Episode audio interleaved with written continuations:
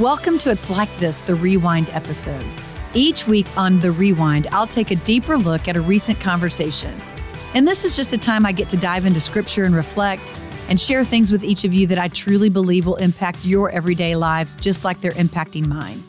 So if you missed last week's episode, click pause and go listen.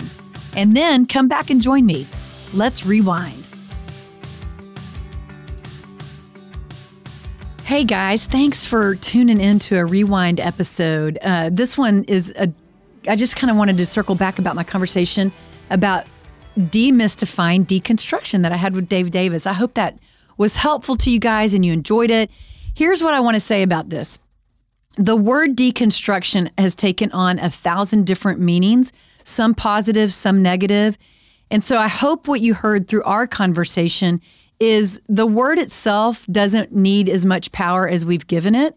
And so if you hear the word or if someone talks about that with their faith, my encouragement to you would be take the second step toward that person and just dig into what do they really mean for themselves? What's God doing and what's he up to in their lives? One thing I want to encourage us about is if you're in Christ and you are following Jesus, this is something that you can hang on to. In Hebrews 13, 8, Jesus Christ is the same yesterday, today, and forever. Don't be led away by diverse or strange teachings, for it is good for the heart to be strengthened by grace. So here's what I want to say.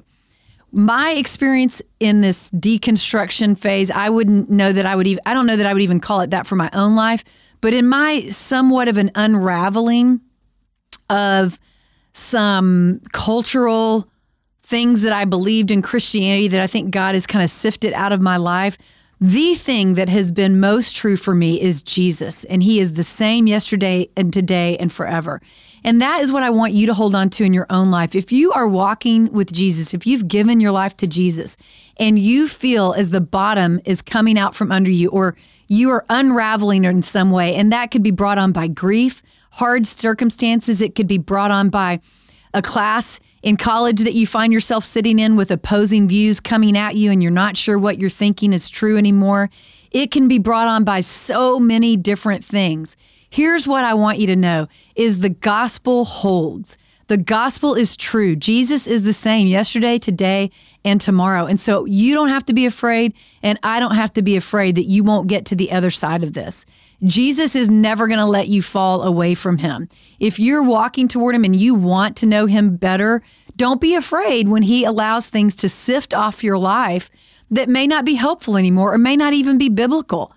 Um, or it may just be a cultural approach to Christianity that's not necessarily um, your approach anymore. All of those things are okay. And it will take on your relationship with Jesus will shift and take on a different look, or you may approach his people in a different way, or the way you view ministry may change, the way you view life may change. But Jesus himself, he's true, he's trustworthy, and he will never change. He's not um, temperamental, he is not. Um, something that just goes away or just allows you to fall through the cracks. So, what I found in my own life, and this is not the first time my faith has been in somewhat of a shifting season. I remember when I was in my 20s and I graduated from college and I moved to the corporate world, and all of my Christian bubble ideas were thrown out the window when I found myself working with people that didn't not only didn't believe what I believed, but didn't give a rip about wanting to hear about it from me. And all of a sudden, I um, found myself in another crisis and had to really press in. All of this is just ways I think God uses to refine us and make us look more like Jesus. So that's a big indicator that God's got you is when your heart breaks for what God's heart breaks for, you know you're in the right place. And one thing that's been true for me in my life is as I have allowed Jesus to carry me through these last three years, um, he has become brighter and sweeter and has held me more firmly than ever before. And so I walk in greater freedom than I did three years ago. I um, breathe more deeply. I love people, I think, more um, uh, genuinely. I have more empathy. And all of that came from what felt like a complete unraveling of faith. So, my friends, don't be afraid if you find yourself in a journey you didn't expect and you didn't necessarily want to be on. Trust Him Rely on Him. Even if you can't figure out what He's doing, just know that the day's coming when the clouds will part a little bit more and you may not have all the answers that you wanted or the why did this happen or how is this making sense, but you will see Him clearly because He promises us that no one can snatch us out of His hand, snatch us out of His hand. That um, we are His sheep and we will hear His voice, and so His voice.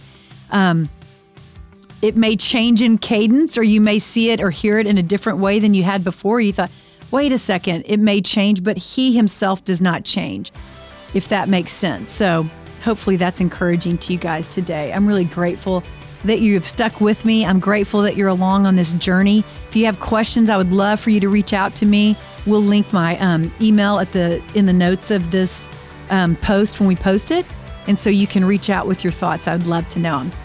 All right, guys, thanks again for listening to another episode of It's Like This Conversations with Laura Seifert. Thanks for listening. I hope that you are enjoying It's Like This Conversations with Laura Seifert, a podcast made possible through the financial partners of Yes Ministries, people just like you. Yes Ministries exists to draw all women closer to Jesus. We do so by providing free Bible studies online encouragement through our social media platforms, and by providing a podcast just like this one to women in all places and all walks of life.